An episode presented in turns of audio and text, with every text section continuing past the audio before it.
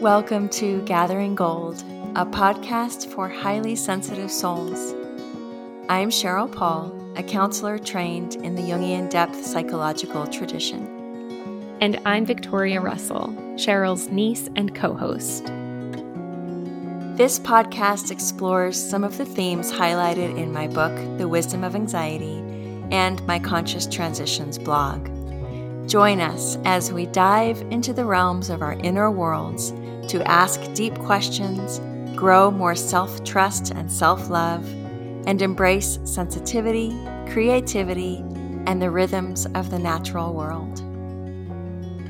If you would like to connect with me, Victoria, and others in the Gathering Gold listener community, and support the podcast to help us continue our work, please consider joining our Patreon at patreon.com slash gatheringgold. To learn more about Cheryl's course offerings, including courses to support you in breaking free from anxiety in all forms, learning to trust yourself, and becoming more comfortable with uncertainty, please visit Cheryl's website, conscious transitions.com. You can also find us on Instagram. Cheryl is at Wisdom of Anxiety, and I am at Perennials Podcast. Thank you for listening. So, Cheryl, today we are going to talk about dream work, which, as you said a mm. moment ago, is a very juicy topic. And we've talked about doing an episode about dreams, I think from the very from the very beginning of imagining what the podcast could be. We we talked about, oh, dreams, that could be a really juicy topic. And I think what spurred it this time was that I I texted you one morning that I finally had a good dream because I tend to have really intense, often scary, sad, even violent or disturbing dreams. Mm. And I woke up one morning and I had had a delightful dream that I was at a, a donut shop and these cheerful uh, shop clerks were giving me free samples of donuts and decaf iced coffee and and then they said oh you got to check out the other donut shop down the pier near the ocean and i go there and it's a lord of the rings donut shop lord of the rings themed and it's called mordor donuts and it was just beautiful and happy mm.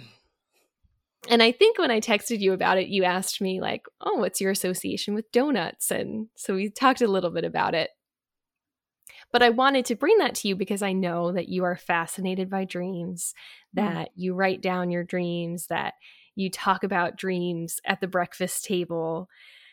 And you shared a really kind of funny, interesting story with me as we were prepping for this episode that surprised me, but I was so happy to hear about a conversation that you had with Jeremy Taylor about dream work and dream interpretation. And I'm wondering if you could share that story, maybe for people who don't know who was Jeremy Taylor and what was that conversation that you had?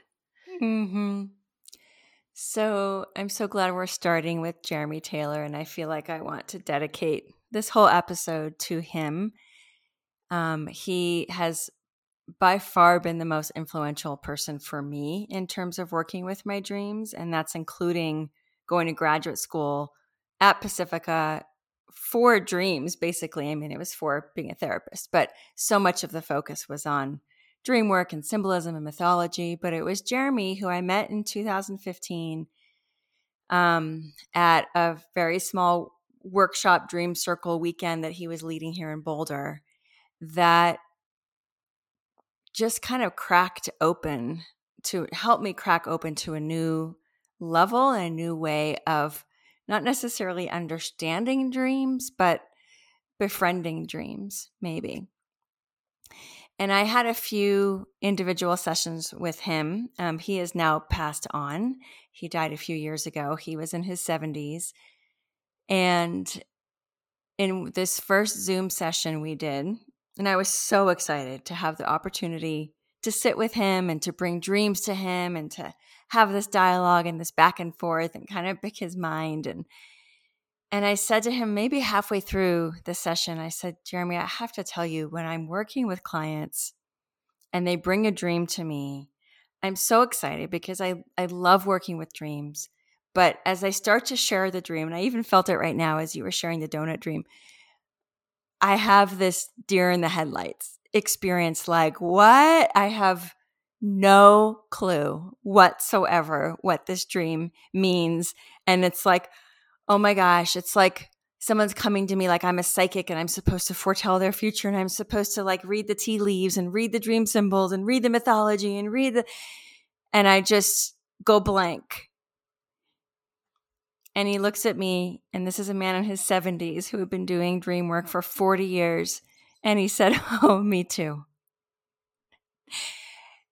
And it was one of those incredibly validating moments when one of your mentors and heroes admits to their own vulnerability and the own their own um, humility in the vastness of the psyche, right? Acknowledging that nobody knows anything really about anything. You know, we we we maybe understand the tip of an iceberg, but there's this whole iceberg underneath the surface that we just don't really understand. And then when we make room for not knowing, then we do understand some things. Something comes through. There's an aha moment. One of the things that Jeremy Taylor always said is one of, one of his trademark lines was the only reliable interpretation of a dream is the dreamer's own aha experience. So you could be Joseph Campbell, you could be Marion Woodman, you could be Jeremy Taylor sitting with someone's dream and have the most brilliant interpretation, but if it doesn't land with the dreamer, it just falls flat. Who cares? Right? It's the dreamer's own dream. And you know when you bring some an idea, oh, I'm this is my association or you know, this is what teeth often represent, or this is what falling out of the sky in an airplane could mean, or this is what death in dreams often represents. And you can see in the person the aha. It's like the light bulbs and the synapses and everything kind of firing up. And it's an amazing moment. It's an amazing moment in your own self to feel that. And it's an amazing moment when you're working with somebody um, to to help somebody arrive at that place where some pieces just kind of lock in, right? And fit together for that moment in time, anyway. That's so great. And you shared with me a little section from your Grace Through Uncertainty course, which you're the registration's open now for a new round. And there's a section about dream work. And you shared some of that with me. And there's a an interview with Jeremy Taylor that you link to in that section and I I watched it. It was really interesting. And something that he said really stuck out to me. Mm. He said curiosity is the highest order spiritual emotion that we are capable of. I'll say that again. Oh. Curiosity is the highest order spiritual emotion that we are capable of. One of the things I love about Jeremy Taylor is that he brings dream work into the realm of spirituality in a very accessible, non dogmatic, non religious kind of way. So you might be having a religious experience or a spiritual experience working with dreams, but it's one of the things I loved about him and one of the things I love about working with dreams is that it's like to bring curiosity into the spiritual realm. That's such an amazing quote. Right? And to acknowledge that dreams are of the divine. And he just had this way of languaging it that made it feel non threatening and helped people access this very spiritual, soulful realm without ever using the word God right? And this is the quote from the Grace Through Uncertainty course. And the reason I include dreams is because it's one of my favorite ways to connect to something bigger than ourselves, that sense of awe. Like, if you really stop to think about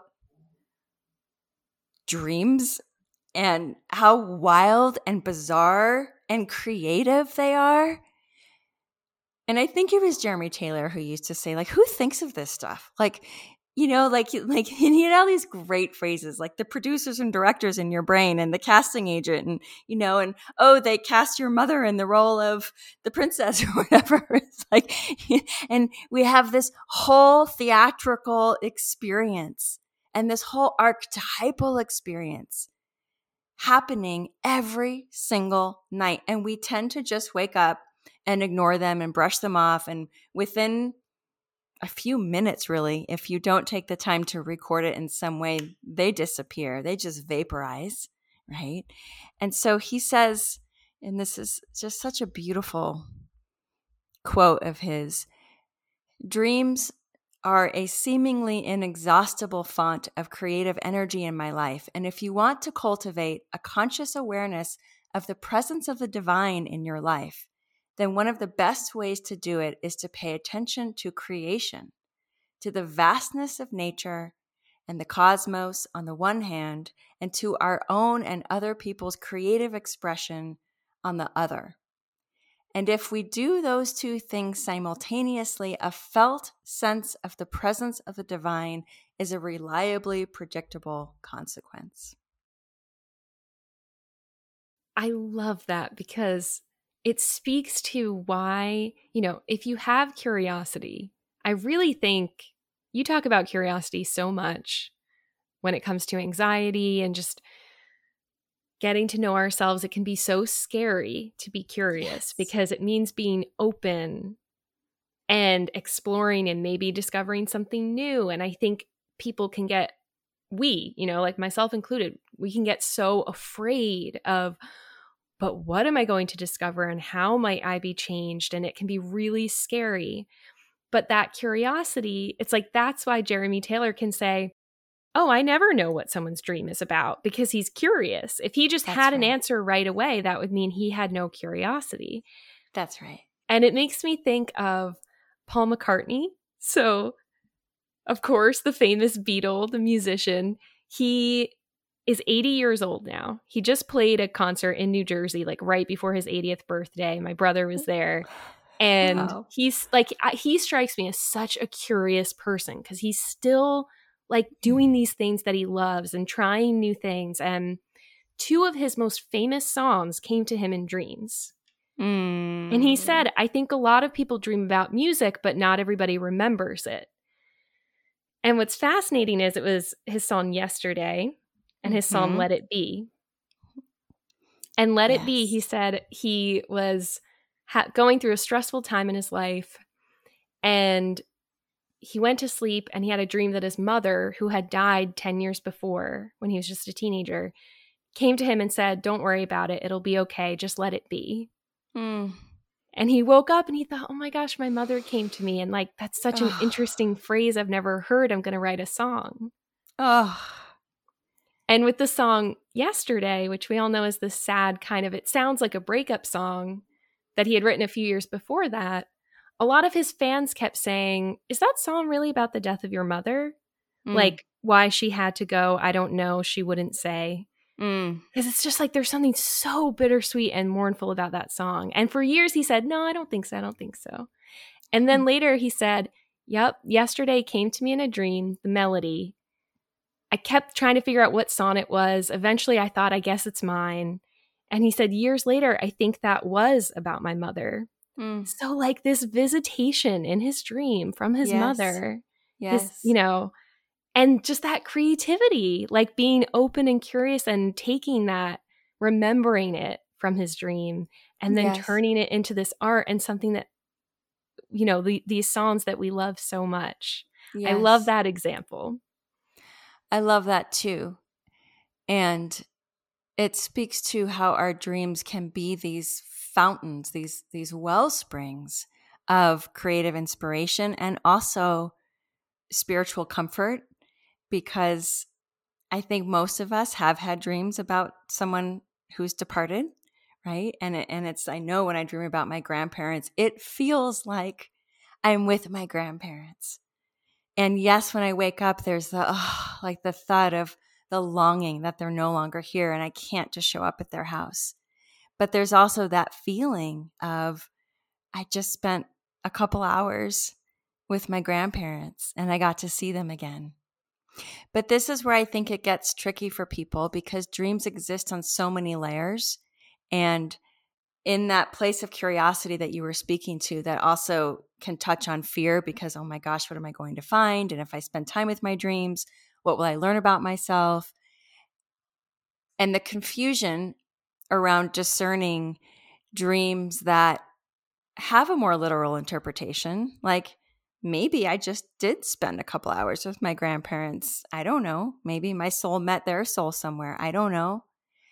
And then Jeremy Taylor would always say dreams exist on multiple levels, levels of meaning, multiple layers. They're not just one. And it really helps with the anxious, sensitive black and white brain that wants to pin down. No, it's one thing and it's one interpretation.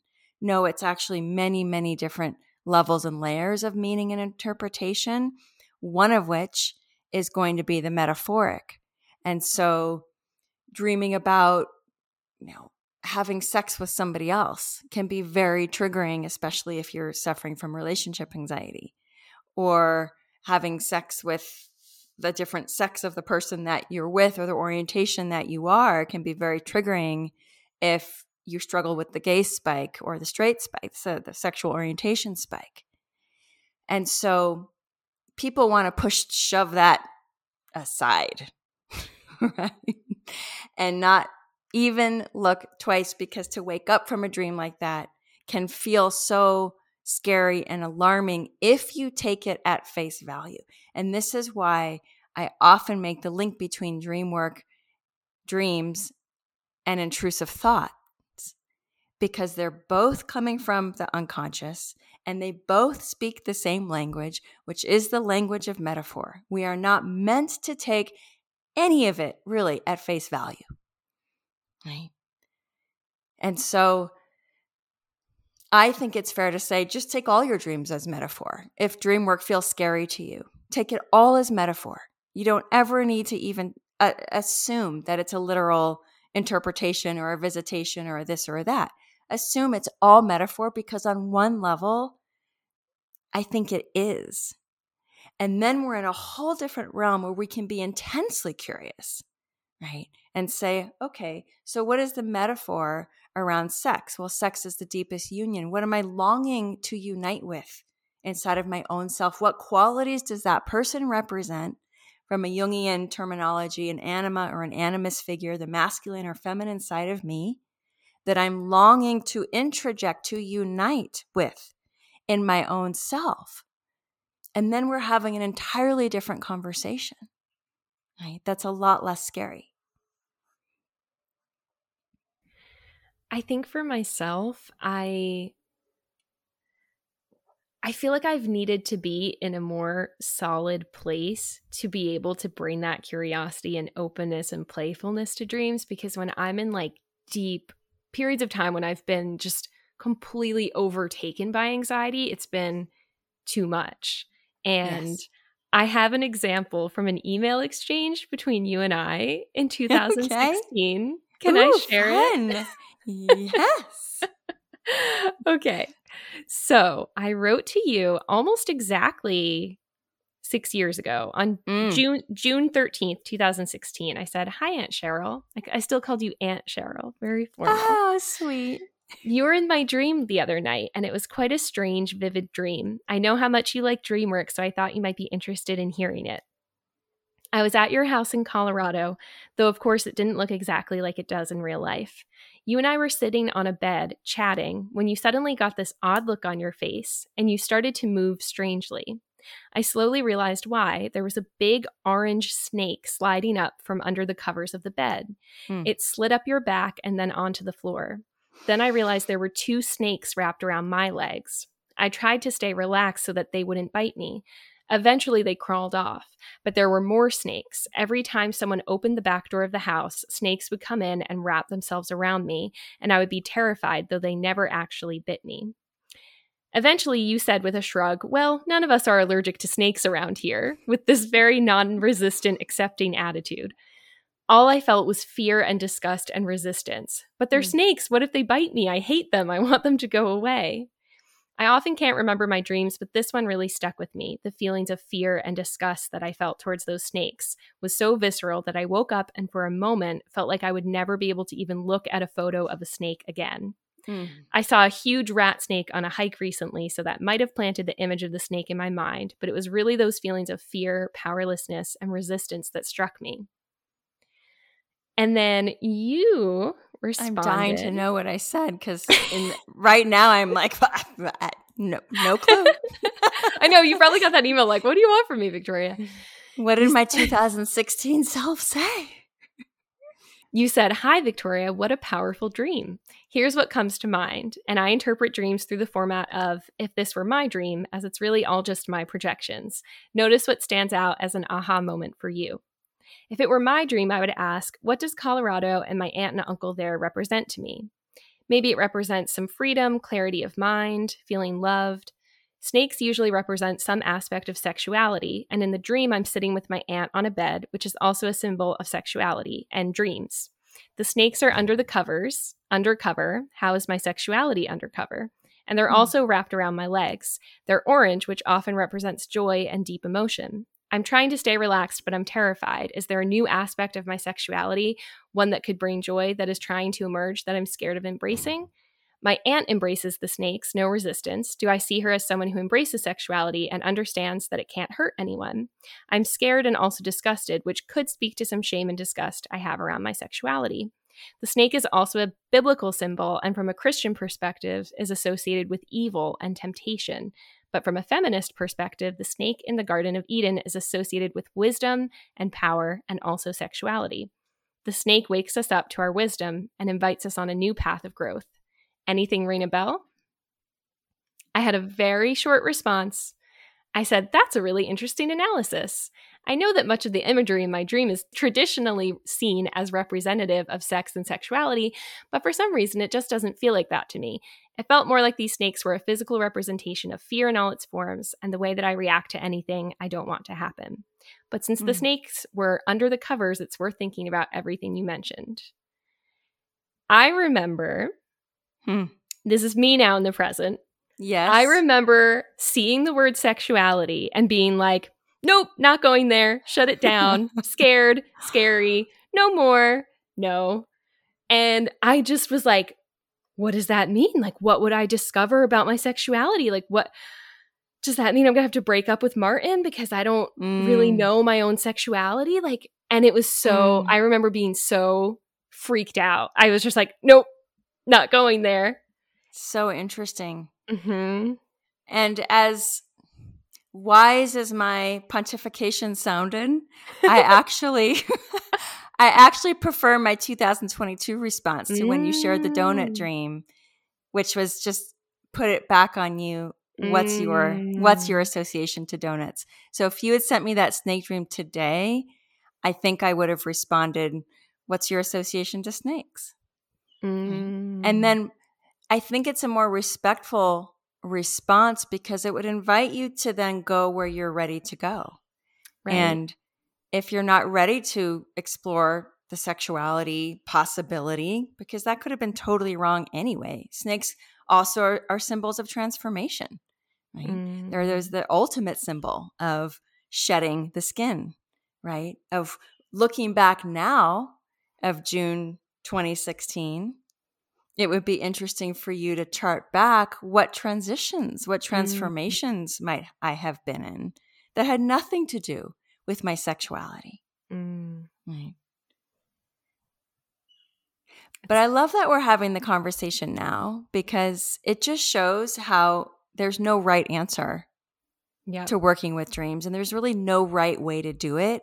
And I hope that that allays some fear for people that at the very least, just writing down a dream is working with a dream, mm-hmm. right? Or sharing a dream with somebody is working with a dream. So when we say dream work, we don't have to be schooled in any kind of i mean i'm impressed with my 2016 self that i was pulling out like the color orange and like my 2022 i'm like really? I didn't know the color orange represented joy. Like did i just look that up on google that morning? I don't i don't remember knowing that but you know i was a little bit more steeped in dream work because this is just a year after. This is right when i was studying with jeremy taylor. So i was so much more immersed at that point but that could have also been a detriment because like i'm saying it prevented me from just turning it back to you. Mm-hmm.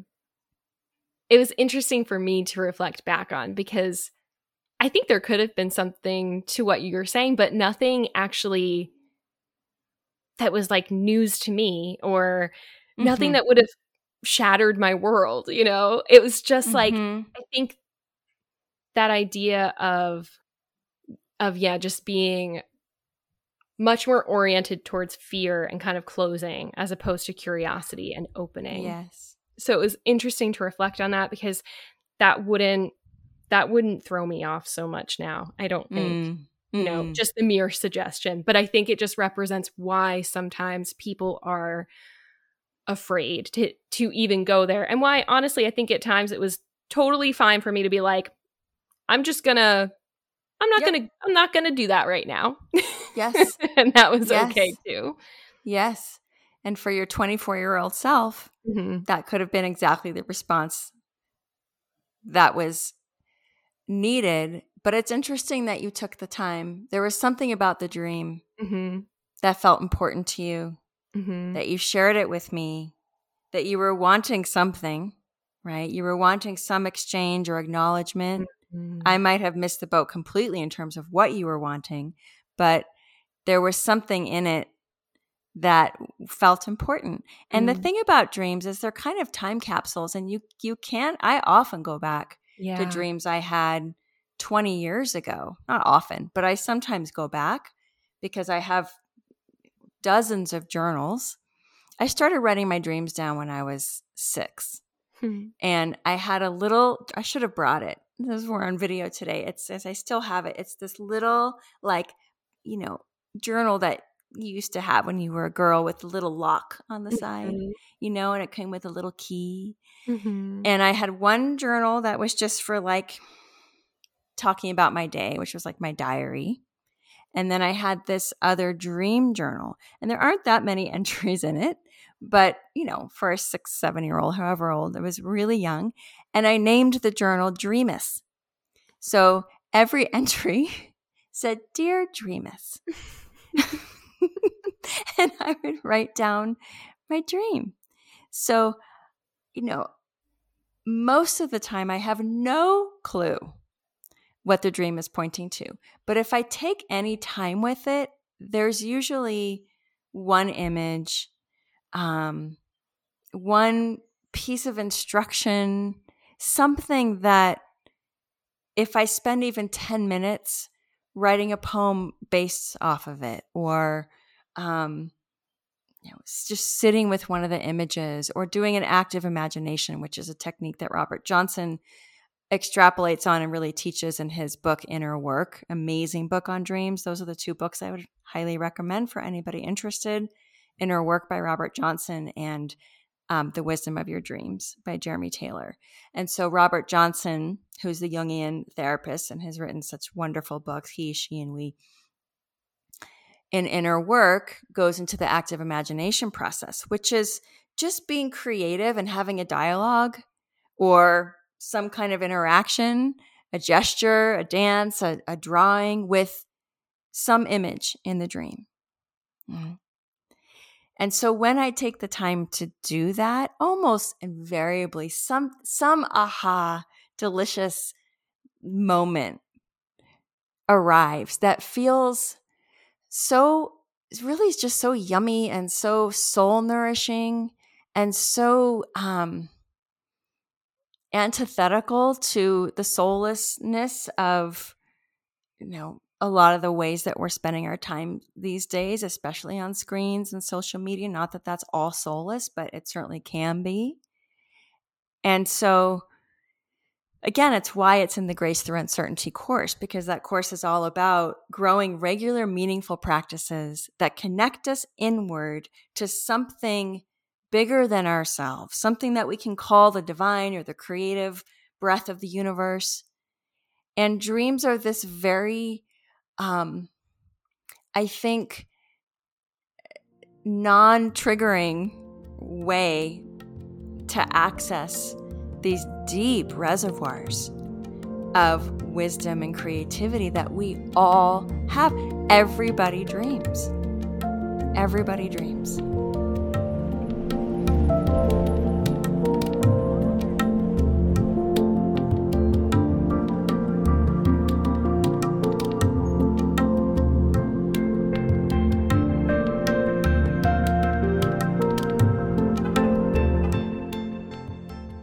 Maybe June is a particularly potent dream time for me personally because I think it's so interesting to reflect on how last June, five years after that exchange that you and I had, I had a friend move far away. And I had a dream that I was in a kayak, kayaking behind her. I could just see her back. And then she turned a corner and when I turned the corner, I didn't see her anymore. She was gone. And the water turned to ice below me. I jumped out mm. of the boat. I ran across the ice back to her parents' house where we used to hang out as teenagers and early 20s. Mm-hmm. I get to the door, and her dog is there barking and barking. And I have this motif in my dreams of animals nipping at me, and they won't mm-hmm. stop nipping at me. This has gone on for years. And in this dream, for some reason, I looked at the dog and I said, What are you trying to tell me? Mm. And the dog stopped barking, turned around, and ran up the staircase in the house. And I followed the dog up the staircase to my friend's bedroom, and she was sitting right there. Mm. And I just started to cry. Mm. And she handed me a necklace. And I said to her, You've been such a good friend to me. And I held this mm. necklace. And I woke up sobbing. Mm-hmm. And it was one of the most powerful healing dreams I've ever had. Mm-hmm. I was so grateful that I had that moment in the dream where I was able to say, What are you trying to tell me? Yes. And it brought me to this release of gratitude and grief and yes. love. Yes. The frozen water, the water that had turned to ice, melted. Mm-hmm. Yes, mm-hmm. I hadn't mm-hmm. even thought of that, but yes. Mm. Because water so often represents emotion. Mm. And so the icy water is when we shut down and shut off, close down, we turn to ice, we go cold. And then the animal, often representative of our animal, instinctual mm. body, our nature, tugging you back. Mm. And then you had the wisdom in the dream to say, What do you want? What are you trying to tell me? It's like you were ready. You were ready to know. Mm. It's time to grieve. Mm. Such a beautiful, like like you said, a healing dream. The dream itself, the experience itself, like your psyche walked you through exactly what you needed to yeah. get to. Yeah. I needed a good cry and I woke up yes. with it. so good. It's so good. It's one of the things Jeremy Taylor often said was that dreams come in the service of healing and wholeness. And so it helps too with the fear that we have about our dreams. Like, why is my dream torturing me night after night, having this dream about somebody else or this dream that someone's going to die or whatever, like our worst, most horrible experiences. And Jeremy Taylor was absolutely insistent in the belief that our psyche, our unconscious, is working to our benefit. It might not always feel that way. And I very much hold that at the center of how I work with people that none of it, none of this is here to torture you. Your anxiety, your intrusive thoughts, your difficult dreams, your nightmares, it's all here in the service of your healing and your wholeness. And so that's a beautiful example. Well, you've now shared two beautiful dreams amidst all of the difficult ones, right? That are more of the par for the course for Victoria's psyche. Um, as they were for me almost my entire 20s were not just hard dreams, but nightmares, waking up screaming. I mean, night after night after night after night, waking up screaming. And that was, you know, my, my very difficult decade of my 20s, full of anxiety, panic attacks. There was a lot my psyche was trying to tell me. And it would be years before I could actually dive into those realms and look at them. And in fact, just recently, starting this past October, I decided to do another round of looking at those dreams in particular from my 20s that I have in a notebook, all typed out. They're really difficult to go back into. But like you're saying, there, there has to be enough ego strength, there has to be enough well being, there has to be enough um, consistency and, and handholds and footholds in your life and sources of support, inner and outer, to be able to do that, the deep dive work into some of those most difficult dreams. Yeah, I'm glad that you brought up because I'm sure many people listening will think, well, that's all well and good when you dream about donuts or this wonderful healing experience. but like you said, for me, most of the time I have these violent, devastating, awful mm. dreams. And mm. It's interesting to me to hear that you had such powerful, terrible nightmares for, mm. for so long and that mm-hmm. you've retained that fascination with dreams because it is a horrible experience. And I think for people who experience a lot of anxiety, it's like this ultimate loss of control to go to sleep and be like, I don't know what's yes. going to come up. I think it's what you started with, with that amazing quote about curiosity. Yeah. It's like I am just endlessly, naturally curious about the inner realms, mine and other people's. And so, even when it's difficult, and maybe even especially when it's difficult, I'm in the hard, but I'm also, there's one eye watching going, wild, wow, what, what, what is going on? And I'm in awe of what lives inside of us that is always seeking our attention.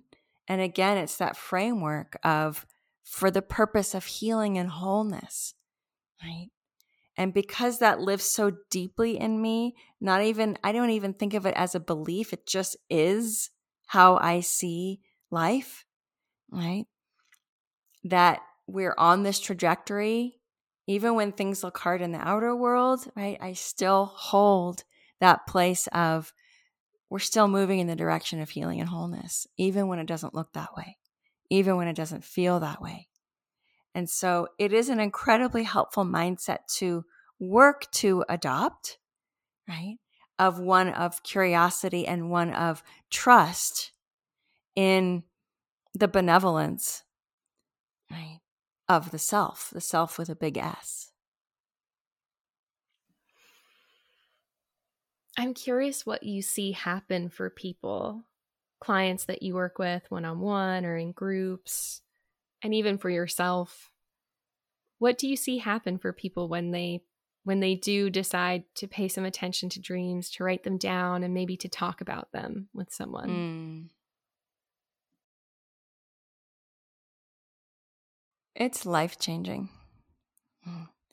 because now at your disposal nightly there are these secret letters that are waiting to be opened and waiting to be read and shared with a safe other, with a guide. And even the hard ones contain these pearls of guidance, of wisdom, images that you can come back to, right? As as life rafts, right? As guideposts. Um, for some clients who have a very difficult time accessing their own aliveness and their creativity, dreams, like we talked about in the beginning, are this incredible portal into the creative self. And so I will have a client who has brought a dream and maybe feel stunted or blocked in this way. Um, as homework, take one image from the dream and do something creative with it, whatever that is. Draw it, move with it, paint it, sculpt it, write a poem. Bring it to life, right? Honor it in that way. And suddenly there's this movement, there's this like trickling, there's like the ice that's starting to thaw, starting to warm up, right? Those shut down places inside, that the emotional realm, the creative realm that we sometimes shut down often very early in life. And then there's this, okay, I can do that, right? I'm not saying go write a short story, a fiction story, like bring it to me in two weeks. No, just take one image. That's all and start to build a relationship with it. Mm-hmm. You know, some of my other clients who have been doing deep work for many years will bring a dream every week. And it won't comprise our whole session, but over the course of many years, we start to see patterns. We start to see f- images and figures that show up repeatedly. And the client now has their um, toolbox, their reservoir of dream figures that they will reference. Oh, remember that dream about the 10 year old boy in the water, right? Yes, I remember that dream, right? And so curious about why it's coming up right now. So let's explore. Oh, that image. For some reason, I'm thinking that that dream is coming up from 2018 when, you know, I was on the roller coaster and the seatbelt was broke. You know, it's like, okay, so there's something there's something now that's resonant of that time. It just it brings the work into the body and it brings the work into the soul. And to me, as most people have heard me say many times, we don't heal in our heads. Yes, we have to tell our stories. Yes, we need to be seen and heard. But healing happens in our bodies. And so dreams are one entry point. There are many others, but they're an entry point into the realm of the body and the soul.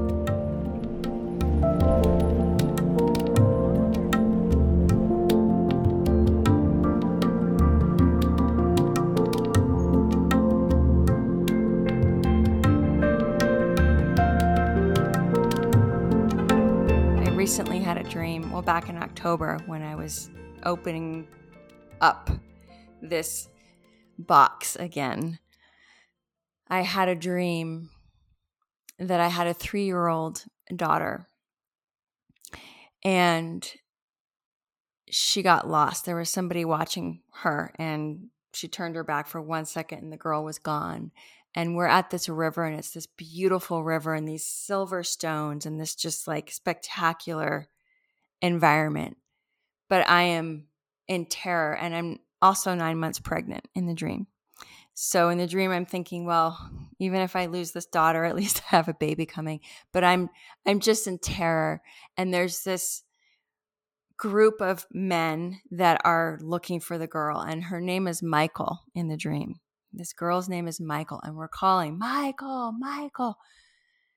And I'm just the time goes on, this sinking, sinking feeling. She's she's dead. Like there's no other exit. The water's rushing. She's dead. And the men are up on this sort of watchtower and they say, Come, we have to tell you something. And I'm like, Oh my God. And I walk up the stairs and they say, they say, look. And I look out on the edge of the river and I see this line of wild animals. And at the center, no, at the left, sitting down, facing me, is Michael, except now she's a small, beautiful white wolf. She didn't get lost. She left because she had to be free. She had to be in the wild. There was nothing we could have done to stop her. She's with her tribe now, wild animals of the river. Very powerful dream. who is this three year old part of me? Who is this child, Michael? Right? All these layers and layers of exploration. But what I did is I just sort of sat with it. I didn't try to pin it down. And that's this Jill Mellick quote about don't furrow your brow trying to divine the meaning and the interpretation. Dreams are like butterflies right? They're that fragile. Just hold it in your hand. If you if you hold too tight, you will kill it. Hold it in your hand, right? This this relic of psyche. And I think it was that day or, or a couple days later, I was looking through a box and this little white wolf was in the box. It's a plastic, cheap little white wolf. And I took it and I put it in the bathroom and it's sitting there today, sitting on top of a jewelry box. And every time I see it, of course, I think of the dream, right? And the small girl, Michael, who had to be free, had to be with her wild animal tribe. Mm. And so that's one doable way right? I didn't write and write and write about it, right? I honored it in some way. And it came to mind too, Victoria, when you were talking about your dream about the necklace, right? Of there's usually some clue like that in the dream of maybe I want to maybe I want to get a necklace. Maybe I want to make this part of the dream material. You know, maybe I want to bring it into this world as as an honoring, right? As a, as a ritual. And so you can feel like, I don't know what you feel right now, but there's just some scintillating, shimmery yumminess of making those kinds of connections. Oh, it's such a powerful dream. And it, it makes me think of the Richard Rohr quote that I've shared before that mystery is that which is endlessly understandable. Mm. And yes, in the dream that I shared, I could have asked, I, I, I shared that with you the next morning as well. And you said, what part of you might that friend represent? Like there's always that question. I know some people look mm-hmm. at, at every figure in the dream is another mm-hmm. part of mm-hmm. you, right? Yes. So there's that whole question that I could explore. Yes. Yes. Endlessly explorable, right? An endless terrain. It's recently in the last year or two dawned on me. And I think it's because I read it in a Jungian book. I don't think I I didn't think of it my own, but it really hit me when I read this. Everest, you know, wants to go to outer space and he's he's an explorer. He wants to explore what has never been explored before. He wants to go as far away in the vast universe as he can. And it seems so different for me until I read this quote about Jung talking about exploring the inner universes and galaxies and landscapes that were endlessly fascinating to him. And I thought, we're both explorers, right? He has this insatiable, endless, beautiful curiosity about the universe and space. And I have this endless, insatiable curiosity about the inner realms that will never be done because it's vaster than we'll ever know and more mysterious than we'll ever know just like space. Even one dream, one single dream, mm-hmm. all these layers and all these ways of exploring. Right. And I will say, just say one more and one more thing because I could talk about dreams forever. Um, as I said to you the other day when we were talking about this episode, I do think, and I think this is why Jeremy Taylor ran his workshops in this way, that dreams um, maybe not the best way to explore because there's so many wonderful ways to explore dreams, but a really potent way to explore dreams is in groups, in community, where you get to hear lots of people's associations. And it's fascinating because the few workshops I did with him, that first one was very small, but then the next two were large.